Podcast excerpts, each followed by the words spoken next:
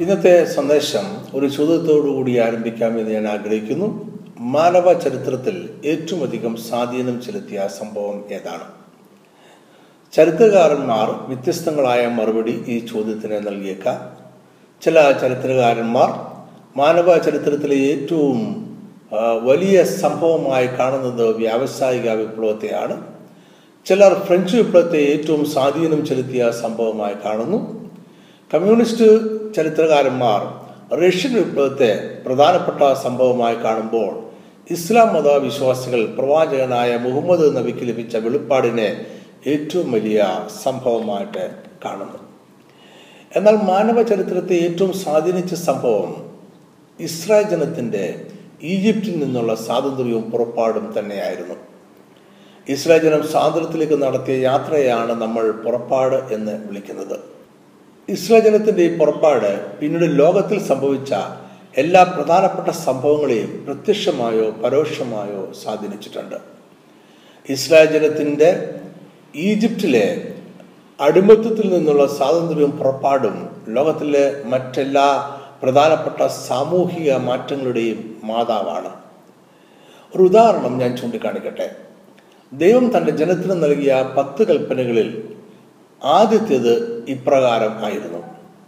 പുറപ്പാട് പുസ്തകം ഇരുപതാം അധ്യായം രണ്ടേ മൂന്നേ വാക്യങ്ങൾ. അടിമ വീടായ മിശ്രീം ദേശത്ത് നിന്ന് നിന്നെ കൊണ്ടുവന്ന യഹോവയായ ഞാൻ നിന്റെ ദൈവമാകുന്നു.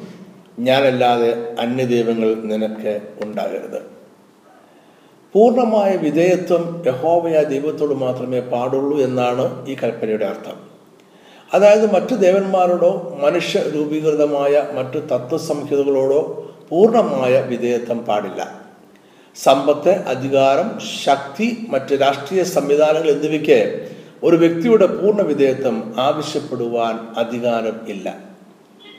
ഈ ഒരു പ്രസ്താവനയിലൂടെ മനുഷ്യർ തമ്മിലുള്ള വേർതിരിവുകളെ എല്ലാം ദൈവം ഇല്ലാതെയാക്കി.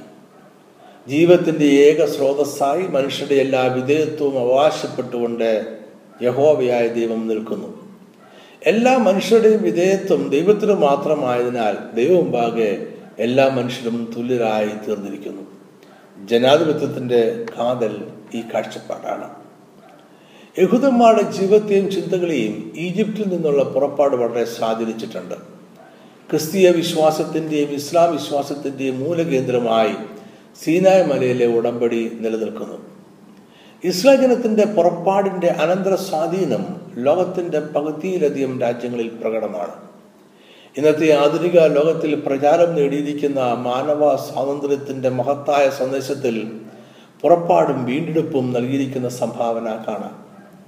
വീണ്ടെടുപ്പിന്റെ ഭൗതിക കാഴ്ചപ്പാട് ഇങ്ങനെ പറയുന്നു പരിമിതികളെയോ കഷ്ടതകളെയോ നമ്മുടെ വിധിയായി കണക്കാക്കേണ്ടതില്ല. പകരം ലോകം നമ്മുടെ മുന്നിൽ മാറി മറിയട്ടെ. ഇസ്രായേൽ ജനം പുറപ്പാടിലൂടെ അടിമത്തത്തിൽ നിന്ന് നേടിയ വിജയത്തിന്റെ ഭൗതിക തത്വശാസ്ത്രം മാത്രമാണ് നമ്മൾ പഠിപ്പിക്കുന്ന സോഷ്യലിസം. ലോകം പഠിപ്പിക്കുന്ന സോഷ്യലിസ്റ്റ് ചിന്തകളിൽ വിമോചകനായി അവതരിക്കുന്നത് വൈരുദ്ധ്യാത്മിക ഭൗതിക ശാസ്ത്രമാണ്. അടിമത്തത്തിൽ കിടന്നുകൊണ്ട് നിലവിളിക്കുന്നത് തൊഴിലാളി വർഗവും. ഈ മാറ്റങ്ങൾക്കുപരി വിമോചനത്തിന്റെ ലക്ഷ്യം ഒന്ന് തന്നെയാണ്. ഞാൻ ഇത്രയും പറഞ്ഞത് ഇസ്രായേൽ ജനത്തിന്റെ പുറപ്പാടാണ് ലോകത്തെ ഏറ്റവും അധികം സ്വാധീനിച്ച സംഭവം എന്ന് അവകാശപ്പെടുവാൻ ആണ്. പുറപ്പാട് മാനവചരിത്രത്തെ ഇന്നിയോളം പല നിലകളിലും സ്വാധീനിച്ചു കഴിഞ്ഞു. അതിന്റെ സ്വാധീനം ഇന്നും തുടർന്നുകൊണ്ടേ ഇരിക്കുന്നു. മാനവ ചരിത്രത്തിൽ ഈ സംഭവം ഇത്രയധികം സ്വാധീനം ചെലുത്തുവാനുള്ള കാരണം എന്തായിരിക്കും? പുറപ്പാടിന് മനുഷ്യരെക്കുറിച്ചുള്ള ദൈവത്തിന്റെ പദ്ധതിയിൽ അതുല്യമായ സ്ഥാനമുണ്ട്. ഈ സംഭവത്തിന് ശേഷം പഴയ നിയമത്തിൽ ദൈവത്തിന്റെ ശക്തിയെക്കുറിച്ച് പറയുവാൻ നൂറ്റി ഇരുപത് പ്രാവശ്യം പുറപ്പാടിനെ പരാമർശിക്കുന്നുണ്ട്. യഹോബയ ദൈവം ആരാധനയ്ക്ക് യോഗ്യനാണ് എന്ന് ഈ സംഭവം തെളിയിക്കുന്നു. പുറപ്പാട് ഒരു പ്രതീകമല്ല ഇതൊരു കഥയല്ല പുറപ്പാട് ചരിത്ര സത്യമാണ്. പുറപ്പാടിന്റെ സ്വാധീനത്തിന്റെ രഹസ്യം അത് പുരാതനമായ ചരിത്രത്തിന്റെ ഭാഗമായി മാത്രം നിൽക്കുന്നില്ല എന്നതാണ്. ഇത് പണ്ട് ഒരിക്കൽ മാത്രം നടന്ന ഒരു സംഭവം അല്ല. എല്ലാ യഹൂദന്മാരും വർഷത്തിൽ ഒരു പ്രാവശ്യം എങ്കിലും പുറപ്പാട് ഓർക്കുകയും കൊണ്ടാടുകയും ചെയ്യുന്നു അങ്ങനെ ഈ സംഭവം ഇന്നും ആവർത്തിച്ച് സംഭവിച്ചുകൊണ്ടേയിരിക്കുന്നു. ഇത് മാനവ ചരിത്രത്തിൽ വർത്തമാനകാല ചരിത്രമാണ്.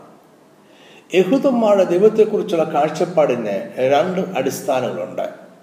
ഒന്ന് ദൈവമാണ് ഈ പ്രപഞ്ചത്തെ സൃഷ്ടിച്ചത്. ശബത്ത് അതിന്റെ സാക്ഷ്യമാണ്. രണ്ട് ദൈവം മാനവ ചരിത്രത്തിൽ ഇപ്പോഴും ഇടപെട്ടുകൊണ്ടേയിരിക്കുന്നു. പുറപ്പാട് ഈ ദൈവിക ഇടപെടലുകളുടെ സാക്ഷ്യമാണ്. ഓരോ നിമിഷാർത്ഥത്തിലുമുള്ള ദൈവിക ഇടപെടൽ കൂടാതെ ഈ പ്രപഞ്ചത്തിൽ യാതൊന്നും സംഭവിക്കുന്നില്ല എന്ന് യഹൂദമതം വിശ്വസിക്കുന്നു. കോശങ്ങൾ വിഭജിക്കപ്പെടുന്നതും നക്ഷത്രങ്ങൾ ജനിക്കുന്നതും മരിക്കുന്നതുമെല്ലാം ദൈവത്തിന്റെ നിയന്ത്രണത്തിൽ ആണ്.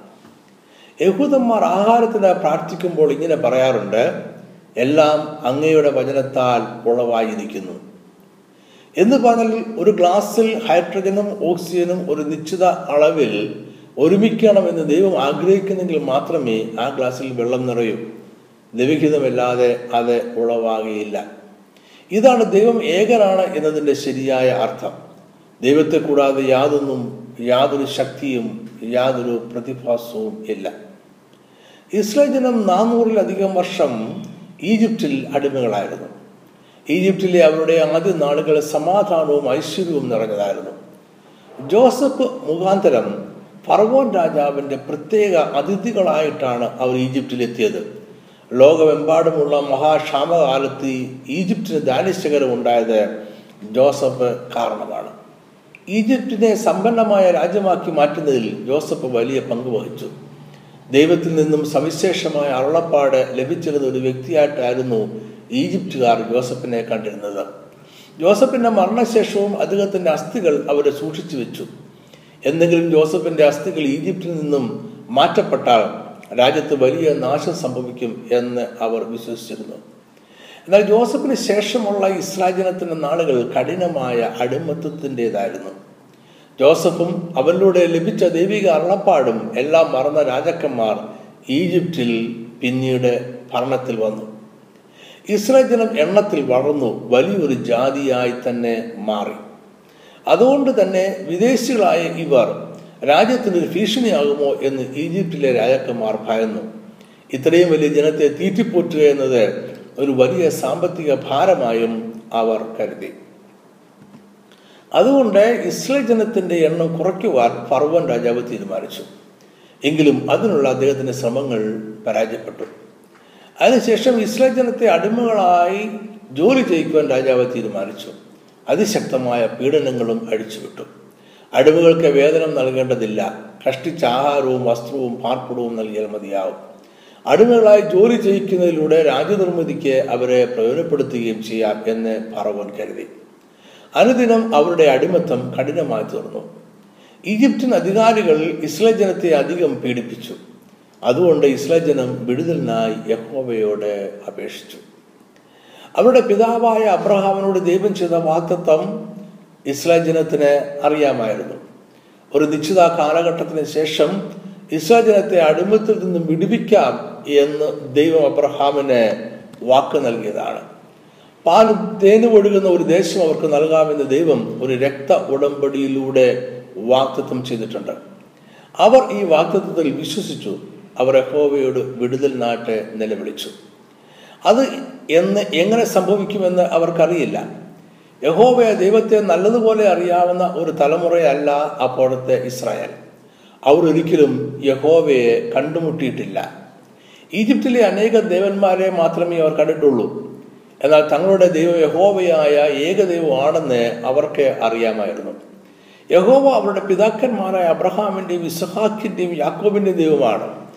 തന്റെ ജനത്തെ വിടുവിക്കുവാൻ യഹോവ ശക്തനും വിശ്വസ്തനുമാണ് എന്നും അവർ വിശ്വസിച്ചു. ഇസ്രായേൽ ജനം അന്നത്തെ ലോകത്തിലെ ഏറ്റവും ശക്തമായ രാജ്യത്തിൽ അപ്പോൾ അടിമകളായിരുന്നു. ഈജിപ്റ്റ് അന്ന് കരുത്തുള്ള ചുറ്റുമതിലുകളാലും അതിരുകളിലെ വിശാലമായ മരുഭൂമികളാലും സുരക്ഷിതമായിരുന്നു. ഒരു അടിമയ്ക്കും ഈജിപ്തിൽ നിന്നും രക്ഷപ്പെടുവാൻ കഴിയുമായിരുന്നില്ല. ഇസ്രായേലിനെ രക്ഷപ്പെടുവാൻ യാതൊരു സാധ്യതയും ഉണ്ടായിരുന്നില്ല. ദൈവത്തിന് മാത്രമേ അവരെ രക്ഷിക്കുവാൻ കഴിയുമായിരുന്നുള്ളൂ.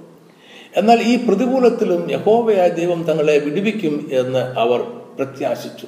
തന്റെ ഏകമകനെ യാഗമായി അർപ്പിക്കുവാൻ മോറിയ മലമുകളിലേക്ക് കയറിയ അബ്രഹാമിന്റെ വിശ്വാസവും ഇതുതന്നെയായിരുന്നു ദൈവം തക്ക സമയത്ത് ഇടപെടും. ഇത് തന്നെയായിരുന്നു ഇസ്രജനത്തിന്റെ അവസാന പ്രതീക്ഷയും. ദൈവം തക്ക സമയത്ത് ഇടപെടും.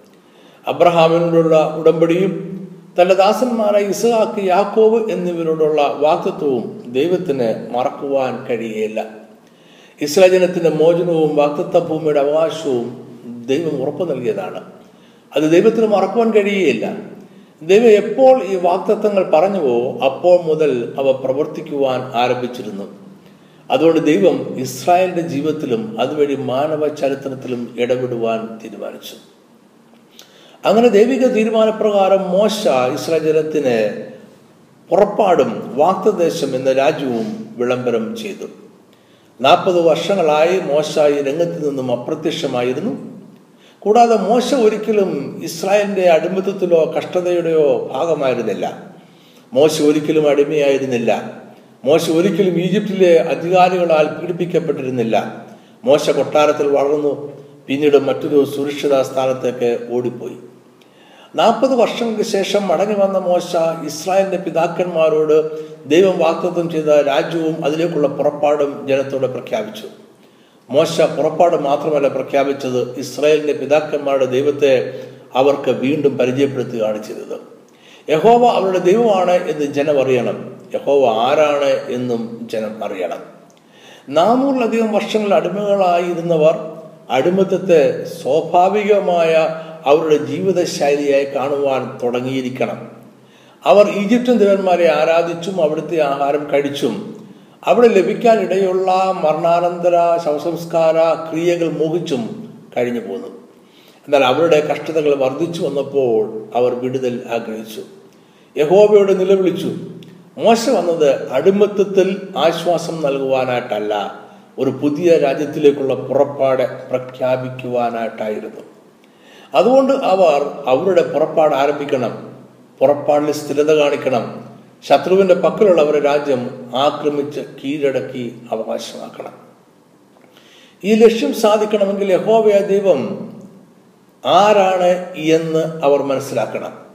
യഹോവയുടെ ശക്തിയും അധികാരവും അവർ രുചിച്ചറിയണം. ഈ പ്രപഞ്ചത്തെ മുഴുവൻ നിയന്ത്രിക്കുന്ന യഹോവയാണ്. മറ്റ് യാതൊരു ദേവനും തത്വയുദ്ധകൾക്കും അന്ധവിശ്വാസങ്ങൾക്കും ഐതിഹ്യങ്ങൾക്കും അതിൽ യാതൊരു പങ്കും ഇല്ല. പുറപ്പാട് പുസ്തകം പത്താം അധ്യായം ഒന്ന് രണ്ട് വാക്യങ്ങൾ. യഹോവ പിന്നെയും മോശയോട് നീ ഫറവോന്റെ അടുക്കൽ ചെല്ലുക. ഞാൻ അവന്റെ മുൻപിൽ എന്റെ അടയാളങ്ങളെ ചെയ്യേണ്ടതിനും ഞാൻ മിസ്ലിമിൽ പ്രവർത്തിച്ച കാര്യങ്ങളും അവരുടെ മധ്യ ചെയ്ത അടയാളങ്ങളും നീ നിന്റെ പുത്രന്മാരോടും പൗത്രന്മാരോടും വിവരിക്കേണ്ടതിനും ഞാൻ യഹോവയാവുന്നു എന്ന് നിങ്ങൾ അറിയേണ്ടതിനും ഞാൻ അവന്റെ ഭൃത്യന്മാരുടെ ഹൃദയം കഠിനമാക്കിയിരിക്കുന്നു എന്ന് കൽപ്പിച്ചു.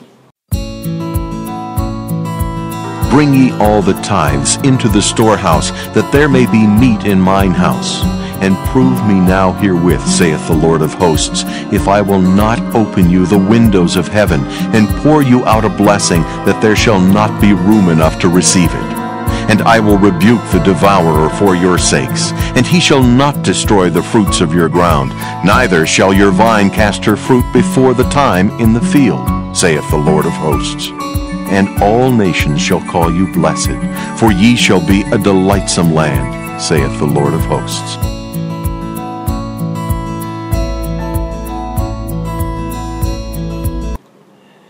ഞാൻ മുമ്പ് പറഞ്ഞതുപോലെ അക്കാലത്ത് ഏറ്റവും ശക്തമായ രാജ്യമായിരുന്നു ഈജിപ്റ്റ് നാനൂറ് വർഷങ്ങൾക്ക് മുമ്പുണ്ടായ വലിയ ക്ഷാമത്തെ അതിജീവിച്ച സമ്പന്നമായ രാജ്യമാണ് ഈജിപ്റ്റ് ക്ഷാമകാലത്ത് അവർക്ക് ആവശ്യത്തിന് ആഹാരം ഉണ്ടായിരുന്നു എന്ന് മാത്രമല്ല അവർ മറ്റു രാജ്യങ്ങളിലെ ജനങ്ങൾക്കും ആഹാരം നൽകി. അങ്ങനെ അവർ അധികം സമ്പന്നർ ആയി. ആ കാലത്ത് എല്ലാ രാജ്യങ്ങൾക്കും അവരുടേതായിട്ടുള്ള ദേവന്മാരുണ്ടായിരുന്നു. മതം രാജ്യത്തെ ഒരുമിച്ച് നിർത്തിയ ഘടകമായിരുന്നു. ദേവന്മാരെ കുറിച്ചുള്ള കഥകൾ രാജ്യത്തിന്റെ മതമായി മാറി. എല്ലാ അനുഗ്രഹങ്ങളും ശക്തിയും യുദ്ധത്തിലെ വിജയവും അവരുടെ ദേവന്മാരുടെ പക്കൽ നിന്നും ലഭിക്കുന്നതാണ് എന്ന് അവർ വിശ്വസിച്ചിരുന്നു. രാജ്യവും ശക്തവും സമ്പന്നവും ആയിരിക്കുന്നിടത്തോളം ചുറ്റുമുള്ള എല്ലാ രാജ്യങ്ങളും ഈ മതത്തിന്റെയും ദേവന്മാരുടെയും ശക്തി അംഗീകരിക്കേണ്ടി വന്നു. എല്ലാ രാജ്യങ്ങൾക്കും അവരുടേതായ മതങ്ങളും ദേവന്മാരും ഉണ്ടായിരുന്നു. അതുകൊണ്ട് എല്ലാ യുദ്ധങ്ങളും ദേവന്മാർ തമ്മിലുള്ള യുദ്ധങ്ങളായിരുന്നു. ഇരുപക്ഷത്തെയും ദേവന്മാരുടെ ശക്തിയെ യുദ്ധങ്ങളിലൂടെ പരീക്ഷിക്കപ്പെട്ടു. ഈ സാഹചര്യത്തിൽ യഹോവയ ദൈവത്തിന് സ്വന്തമായ ഒരു രാജ്യം പോലുമില്ലായിരുന്നു. ആദ്യം മുതൽ തന്നെ യഹോവയ ദൈവത്തോടുള്ള ആരാധന നിലവിലിരുന്നു. എല്ലാ സാഹചര്യത്തിലും എപ്പോഴും ഈ ആരാധന ഭൂമിയിൽ നിലവിലിരുന്നു താനും എന്നാൽ യഹോവയ ദൈവത്തിന് ശക്തമായ ഒരു രാജ്യമില്ലായിരുന്നു. എങ്കിലും യഹോവ സത്യദൈവം ആയിരുന്നതിനാൽ മാനവ ചരിത്രത്തിൽ അവൻ അനേക പ്രാവശ്യം ഇടപെട്ടിട്ടുണ്ട്. ഒരിക്കൽ അവൻ വലിയൊരു ജലപ്രളയത്താൽ നോഹയുടെ കുടുംബം ഒഴികെ മറ്റെല്ലാ മനുഷ്യരെയും നശിപ്പിച്ചു കളഞ്ഞു സൂര്യനെ നമസ്കരിക്കുവാനായി നിർമ്മിച്ച ബാബേൽ ഗോപുരത്തെ അവൻ തകർത്ത് മനുഷ്യരുടെ ഭാഷ കലക്കിക്കളഞ്ഞു. ഈ സംഭവങ്ങളിലൂടെയെല്ലാം യഹോവ മനുഷ്യരോട് പറഞ്ഞത് ഇതാണ് യഹോവയായ ദൈവം ആണ് ഭൂമിയും സർവചരാചരങ്ങളെയും സൃഷ്ടിച്ചതും നിയന്ത്രിക്കുന്നതും. യഹോവയെ കൂടാതെ യാതൊന്നും നിലനിൽക്കുകയില്ല. യഹോവ സകലത്തിനെയും നിയന്ത്രിക്കുന്നു. എന്നാൽ ജനം ഓരോ സംഭവങ്ങൾക്ക് ശേഷം ചില വർഷങ്ങൾ കഴിയുമ്പോൾ അവയെല്ലാം മറക്കും. അന്ന് വരെ ഒരു രാജ്യവും യഹോവയെ ദൈവമായി സ്വീകരിക്കുകയോ ആരാധിക്കുകയോ ചെയ്തില്ല. നോഹയെ പോലെയുള്ളവർ അന്നത്തെ ചരിത്രത്തിൽ ജാതീയ ദേവന്മാരെ ആരാധിക്കുന്ന വലിയ ഒരു ജനസമൂഹത്തിൽ യഹോവയെ ആരാധിക്കുന്ന ഒറ്റയാന്മാർ ആയിരുന്നു. അതുകൊണ്ട് മനുഷ്യരെക്കുറിച്ചുള്ള ദൈവത്തിന്റെ പദ്ധതി പൂർത്തീകരിക്കുവാനായി ഒരു രാജ്യം സൃഷ്ടിക്കുവാൻ ദൈവം അബ്രഹാമിനെ തിരഞ്ഞെടുത്തു. അബ്രഹാമും അവന്റെ സന്തതി പരമ്പരയും യഹോവയ ദൈവത്തിൽ വിശ്വസിക്കുകയും ആരാധിക്കുകയും ചെയ്തു അവർ യഹോവയുടെ ശക്തിയിലും അനുഗ്രഹത്തിലും വിശ്വസിച്ചിരുന്നു. എന്നാൽ ഇപ്പോൾ യഹോവയ ദൈവത്തിന്റെ സ്വന്തം ജനം ഒരു വിദേശ രാജ്യത്തെ അടിമകളായി ജീവിക്കുകയാണ്. അതുകൊണ്ട് തന്നെ ഫർവോനോ സമീപ രാജ്യങ്ങളിലെ ജനങ്ങളോ യഹോവയെ വലിയവനായി കണ്ടില്ല. ഈ സാഹചര്യത്തിലാണ് യഹോവ പ്രത്യക്ഷനായി തന്റെ ജനത്തെയും തന്റെ രാജ്യത്തെയും പ്രഖ്യാപിക്കുന്നത്. യഹോവയെ ആരാധിക്കുവാനായി അവന്റെ ജനത്തെ വിട്ടയക്കുവാൻ അവൻ ഫർവോനോട് കൽപ്പിച്ചു. അന്നുവരെ ലോക രാജ്യങ്ങളിൽ യഹോവ ഒരു പ്രധാനപ്പെട്ട ദൈവമായിരുന്നില്ല. ഓരോ രാജ്യത്തിനും അവരുടേതായ ദേവന്മാരും മതങ്ങളും ഉണ്ടായിരുന്നു. ഈ പശ്ചാത്തലത്തിലാണ് യഹോവയ ദൈവം മാനവ ചരിത്രത്തിൽ ഇടപെടുന്നത്. ഈ പ്രപഞ്ചത്തിന്റെ നിയന്ത്രണം യഹോവയുടെ പക്കലാണ്. ജാതീയ ദേവന്മാരുടെ പക്കലല്ല എന്ന് അവന് തെളിയിക്കണമായിരുന്നു. യഹോ മാത്രമാണ് യഥാർത്ഥ ദൈവമെന്നും മറ്റുള്ളതെല്ലാം വ്യാജമായ സങ്കല്പങ്ങൾ മാത്രമാണ് എന്നും തെളിയിക്കപ്പെടണമായിരുന്നു. പുറപ്പാടിന്റെ എല്ലാ ഘടകങ്ങളും യഹോവയാണ് സത്യദൈവം എന്നും ഈ പ്രപഞ്ചം അവന്റെ നിയന്ത്രണത്തിൽ ആണ് എന്നും വെളിപ്പെടുത്തുന്നതാണ്. അതുകൊണ്ട് തന്നെയാണ് ഇസ്ലേം ജനം പുറപ്പാട് വീണ്ടും ഓർക്കുന്നതും ആചരിക്കുന്നതും ഇപ്പോഴും യഹോവ എല്ലാം നിയന്ത്രിക്കുന്നു. മനുഷ്യരെ ദൈവം സ്നേഹിക്കുന്നുവെന്നും മനുഷ്യരെ വിടുതലായി എപ്പോഴും യഹോവ മാനവ ചരിത്രത്തിൽ ഇടപെട്ടുകൊണ്ടേയിരിക്കുന്നു എന്നും പുറപ്പാട് കാണിക്കുന്നു. മനുഷ്യരെ കുറിച്ചുള്ള ദൈവത്തിന്റെ പദ്ധതി പൂർത്തീകരിക്കുവാനായി ദൈവം ഇപ്പോഴും ചരിത്രത്തിൽ ഇടപെട്ടുകൊണ്ടേയിരിക്കുന്നു. ശക്തമായ ഒരു രാജ്യത്തിലെ അടിമത്തത്തിൽ നിന്നും സ്വതന്ത്രമായ ഒരു വാക്തത്വ രാജ്യത്തിലേക്കുള്ള ഇസ്രായേലിന്റെ പുറപ്പാട് ഒരു മാതൃകയായ ദൈവം വെച്ചിരിക്കുകയാണ്. ഈ മാതൃക പ്രകാരം വീണ്ടും വീണ്ടും തന്റെ ജനത്തിനു വേണ്ടി അവരുടെ വിടുതലിന് വേണ്ടി ദൈവം പ്രവർത്തിച്ചുകൊണ്ടേയിരിക്കുന്നു. പുറപ്പാട് ഒരു രാജ്യം എന്ന നിലയിൽ ഇസ്ലേ ജനം ദൈവത്തെ കണ്ടുമുട്ടുന്ന അവസരം കൂടിയാണ്. പുറപ്പാടോടെ യഹോവ ദൈവത്തിന് ഒരു രാജ്യവും ജനവും ഉണ്ടായി. യഹോവ അനുഗ്രഹിക്കുകയും സംരക്ഷിക്കുകയും ചെയ്യുന്ന ഒരു രാജ്യവും ജനവും. സീനായ് മലയിൽ വെച്ച് ദൈവം ആദ്യമായി ഒരു രാജ്യമായി ഒരു ജനമായി ഇസ്രായേലിനെ കണ്ടുമുട്ടുന്നു. അവിടെ വെച്ച് അവൻ തന്റെ ജനവുമായി ഒരു ഉടമ്പടി ചെയ്തു. ഈ ഉടമ്പടി പ്രകാരം യഹോവ അവരുടെ ദൈവവും അവർ യഹോവയുടെ സ്വന്തം ജനവും ആയിരിക്കും. പുറപ്പാട് ആറിന്റെ ഏഴ് ഞാൻ നിങ്ങളെ എനിക്ക് ജനമാക്കിക്കൊള്ളുകയും ഞാൻ നിങ്ങൾക്ക് ദൈവമായിരിക്കുകയും ചെയ്യും. മിശ്രൈമിയുടെ ഊഴിയ വേലിൽ നിന്ന് നിങ്ങളെ ഉദ്ധരിക്കുന്ന നിങ്ങളുടെ ദൈവമായ ഹോവ ഞാനാകുന്നു എന്ന് നിങ്ങൾ അറിയും. സീനായ പർവതത്തിൽ വെച്ചുള്ള ദൈവിക കണ്ടുമുട്ടൽ തന്റെ ജനത്തെ കൊല്ലുവാനായി അസംഖ്യം നിയമങ്ങൾ നൽകുവാൻ വേണ്ടി ആയിരുന്നില്ല. ഇവിടെ യഹോവ തന്റെ ജനത്തെ ഒരു രാജ്യമെന്ന നിലയിൽ ആദ്യമായി കാണുകയാണ്. ഇവിടെ വെച്ചാണ് യഹോവ തന്റെ രാജ്യവും ജനത്തെയും പ്രഖ്യാപിക്കുന്നത്. ജാതീയ ദേവന്മാരിൽ നിന്നും വ്യത്യസ്തനായി യഹോവ ഇവിടെ വെച്ച് തന്റെ ജനവുമായി ഒരു ഉടമ്പടി ചെയ്യുന്നു. ഈ ഉടമ്പടി പ്രകാരം ദൈവം തന്റെ ജനത്തെ തന്റെ നിത്യമായ പദ്ധതിയുടെ പൂർത്തീകരണത്തിനായി ശത്രുവിന്റെ പക്കൽ നിന്ന് വിടുവിക്കുകയും സംരക്ഷിക്കുകയും അനുഗ്രഹിക്കുകയും ചെയ്യും. പുറപ്പാട് അടിമത്തത്തിൽ നിന്നും ജനത്തെ വിടുവിക്കുന്നതിന്റെ ഭൗതികമായ ചരിത്രമാണ്. അതേസമയം അതൊരു ആത്മീയ പുറപ്പാടും വിടുതലുമായിരുന്നു. പുറപ്പാട് പുസ്തകം പതിനാലാം അധ്യായം മുപ്പത്തി ഒന്നാമത്തെ വാക്യം. യഹോവ മിസ്രീമിരിൽ ചെയ്ത ഈ മഹാപ്രവൃത്തി ഇസ്രേലിയർ കണ്ടു. ജനം യഹോവയെ ഭയപ്പെട്ടു. യഹോവയിലും അവന്റെ ദാസനായ മോശയിലും വിശ്വസിച്ചു. ഈജിപ്റ്റ് എന്ന രാജ്യത്തിനെതിരെ യുദ്ധം ചെയ്യുവാൻ യഹോവ തെരഞ്ഞെടുത്ത മാർഗമാണ് പത്ത് പാതകൾ. ഇതിലൂടെ ഈജിപ്ഷ്യൻ ദേവന്മാരുടെ വ്യാജ ശക്തിയെയും അതിലെ ആശ്രയിക്കുന്ന ഈജിപ്റ്റ് എന്ന രാജ്യത്തിന്റെ ബലത്തെയും യഹോവ തകർത്തു. രാജ്യത്തിന്റെ ശക്തിയും സമ്പത്തും തകർത്തിന് ശേഷം അവിടം വിട്ട് പുറപ്പെടുവാൻ ദൈവം തന്റെ ജനത്തോടെ കൽപ്പിച്ചു. ശത്രു രാജ്യത്തിന്റെ ബലവും സമ്പത്തും തകർത്തതുകൊണ്ട് മാത്രം യഹോവ സംതൃപ്തനായില്ല. തന്റെ ജനത്തെ ശത്രുവിൽ നിന്നും എന്നേക്കുമായി വേർപെടുത്തുവാൻ ദൈവം ആഗ്രഹിച്ചു. ചെങ്കടൽ വിഭജിക്കുക ഇസ്രയേൽ ജനം അതിലൂടെ കടക്കുക വീണ്ടും ചെങ്കടൽ ഒന്നായി ഈജിപ്ഷ്യൻ സൈന്യത്തെ വെള്ളത്തിൽ മുക്കിക്കൊല്ലുക ഇസ്രായേൽ ജനത്തെ ഈജിപ്തിൽ നിന്നും എന്നേക്കുമായി വേർപെടുത്തുക എന്നിവയെല്ലാം മനുഷ്യരെക്കുറിച്ചുള്ള ദൈവത്തിന്റെ വലിയ പദ്ധതിയുടെ ഭാഗമായിരുന്നു. വേർപെടുത്തുവാനും സംരക്ഷിക്കുവാനും അനുഗ്രഹിക്കുവാനും ദൈവം ആഗ്രഹിച്ചു. പുറപ്പാടിലെ എല്ലാ സംഭവങ്ങളും പാപത്തിന്റെ അടിമത്തത്തിൽ ആയിരിക്കുന്ന മനുഷ്യരുടെ വിടുതലിനായി യേശുക്രിസ്തുവിലൂടെ പൂർത്തീകരിക്കപ്പെടുവാനിരിക്കുന്ന രക്ഷാ പദ്ധതിയുടെ നിഴലാണ്. യേശുക്രിസ്തുവിന്റെ ഉയർപ്പിലൂടെ സംഭവിച്ച പിശാചിന്റെ അടിമത്തത്തിൽ നിന്നുള്ള വിടുതൽ പുറപ്പാടിൽ നമുക്ക് കാണാം. പാപത്തിന്റെ അടിമത്തത്തിൽ ആയിരിക്കുന്ന മനുഷ്യരോട് അനുരൂപപ്പെടുവാനാണ് യേശു മരണത്തിന് സ്വയം ഏൽപ്പിച്ചു കൊടുത്തത്. യേശുവിന്റെ മരണത്തിൽ നിന്നുള്ള ഉയർപ്പ് പിശാജിന്റെ അടിമത്തത്തിൽ നിന്നുള്ള മാനവരാശിയുടെ എന്നേക്കുമായുള്ള വിടുതലാണ്. യേശുവിന്റെ ഉയർപ്പ് ദൈവത്തിന്റെ മഹാശക്തിയെ വെളിവാക്കുന്നു. പുറപ്പാട് പോലെ തന്നെ ഇതും ഒരു ചരിത്ര സംഭവം തന്നെയാണ്. യേശുവിന്റെ ഉയർപ്പിലുള്ള വിശ്വാസം പാപത്തിൽ നിന്നുള്ള മോചനം സാധ്യമാക്കും. ചരിത്രത്തിൽ അനേക പ്രാവശ്യം ഇടപെട്ടിട്ടുള്ള ദൈവം ഇന്നും പ്രവർത്തിച്ചുകൊണ്ടേയിരിക്കുന്നു. അതായത് ഒരു ചരിത്ര സംഭവമായ ഈജിപ്തിൽ നിന്നുള്ള ഇസ്രയേൽ ജനത്തിന്റെ പുറപ്പാട് യേശുക്രിസ്തുവിലൂടെയുള്ള രക്ഷയെ മുൻകുറിയായി കാണിക്കുന്നു. ദൈവം മോശയിലൂടെ ചെയ്തത് ഭൗതികമായ അടിമത്തത്തിൽ നിന്നുള്ള ഭൗതികമായ മോചനമാണ്. ദൈവം ക്രിസ്തുവിലൂടെ ചെയ്തത് ആത്മീയ അടിമത്തത്തിൽ നിന്നുള്ള ആത്മീയ മോചനമാണ്. ഇസ്രയേൽ ജനം ഈജിപ്തിൽ അടിമത്തത്തിൽ ആയിരുന്നു. യേശുവിനെ കൂടാതെ ജീവിക്കുന്നവർ പിശാജിന്റെയും പാപത്തിന്റെയും അടിമകളാണ്. ഇസ്രയേൽ ചെങ്കടലിലൂടെ കടന്നത് യേശുവിൽ വിശ്വസിക്കുന്നവർ അവന്റെ മരണത്തോടും ഉയർപ്പിനോടും അനുരൂപരാകുന്നതിന് തുല്യമാണ്. ഒരു പുതിയ രാജ്യത്ത് ദൈവിക സംരക്ഷണത്തിന് കീഴിൽ ആകുവാനാണ് ഇസ്രേ ജനം ഈജിപ്തിൽ നിന്നും പുറപ്പെടുകയും വേർതിരിക്കപ്പെടുകയും ചെയ്തത്. ദൈവരാജ്യത്തിൽ ആക്കപ്പെടുവാനും ദൈവിക സംരക്ഷണത്തിന് കീഴിലാകുവാനുമായി യേശുവിൽ വിശ്വസിക്കുന്നവരെ പിശാചിന്റെ അടിമത്തിൽ നിന്നും വേർതിരിച്ചിരിക്കുന്നു. യേശുവിന്റെ ക്രൂശുമരണത്തോടെ ഒരു വലിയ പുറപ്പാട് ആരംഭിച്ചു കഴിഞ്ഞു.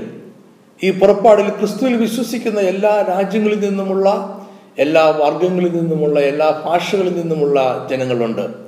യേശുവിന്റെ നാമം വിളിച്ചപേക്ഷിക്കുന്ന എല്ലാവരും പിശാചിന്റെ അടിമത്തിൽ നിന്നും വിടുവിക്കപ്പെടുന്നു. സകല മാനവരുടെയും പാപപരിഹാരമായി യാഗമായി തീർന്ന യേശുവിനെ നമ്മൾ കണ്ടുമുട്ടുന്നത് ക്രൂശിലാണ്. അവിടെ ഒരു ക്രമാനുഗതമായ അല്ലെങ്കിൽ പ്രോഗ്രസീവ് ആയ ഉടമ്പടി ദൈവവും മനുഷ്യനും തമ്മിൽ നിലവിൽ വന്നു. പുറപ്പാടും ക്രിസ്തുവിന്റെ മരണവും ഉയർപ്പും മാനവ ചരിത്രത്തിൽ ദൈവിക ഇടപെടലുകൾ തന്നെ ആയിരുന്നു. എന്നാൽ ദൈവിക ഇടപെടലുകൾ ഇതുകൊണ്ട് അവസാനിക്കുന്നില്ല. മനുഷ്യരുടെ ചരിത്രത്തിലെ ദൈവിക ഇടപെടൽ അന്ത്യനാളുകളിലേക്കും നിത്യതയിലേക്കും നീളുന്നു. മറ്റൊരു വലിയ പുറപ്പാട് ഇനിയും സംഭവിക്കും. അപ്പോസല പൗലോസ് ഇതിനെക്കുറിച്ച് പറയുന്ന വേദവാക്യം വായിച്ചുകൊണ്ട് ഞാൻ ഈ സന്ദേശം അവസാനിപ്പിക്കട്ടെ. ഒന്ന് തെസ്ലോനിക്കർ നാലാമധ്യായം പതിനാറ് പതിനേഴ് വാക്യങ്ങൾ. കർത്താവ് ഗംഭീരനാഥത്തോടും പ്രധാന ദൂതന്റെ ശബ്ദത്തോടും ദൈവത്തിന്റെ കാഹളത്തോടും കൂടെ സ്വർഗത്തിൽ നിന്ന് ഇറങ്ങി വരികയും ക്രിസ്തുവിൽ മരിച്ചവർ മുമ്പേ ഉയർത്തെഴുന്നേൽക്കുകയും ചെയ്യും. പിന്നെ ജീവനോടെ ശേഷിക്കുന്ന നാം അവരോട് ഒരുമിച്ച് ആകാശത്തിൽ കർത്താവിനെ എതിരേൽപ്പാൻ മേഘങ്ങൾ എടുക്കപ്പെടും. ഇങ്ങനെ നാം എപ്പോഴും കർത്താവിനോട് കൂടെ ഇരിക്കും. ഞാൻ ഈ സന്ദേശം ഇവിടെ അവസാനിപ്പിക്കുന്നു. ഇത് നിങ്ങൾക്ക് അനുഗ്രഹമായിരുന്നു ഞാൻ വിശ്വസിക്കുന്നു. അടുത്ത ഞായറാഴ്ച വീണ്ടും കടന്നു വരിക നമുക്കൊരു പുതിയ സന്ദേശം ഒരുമിച്ച് ചിന്തിക്കാം. ആമേൻ.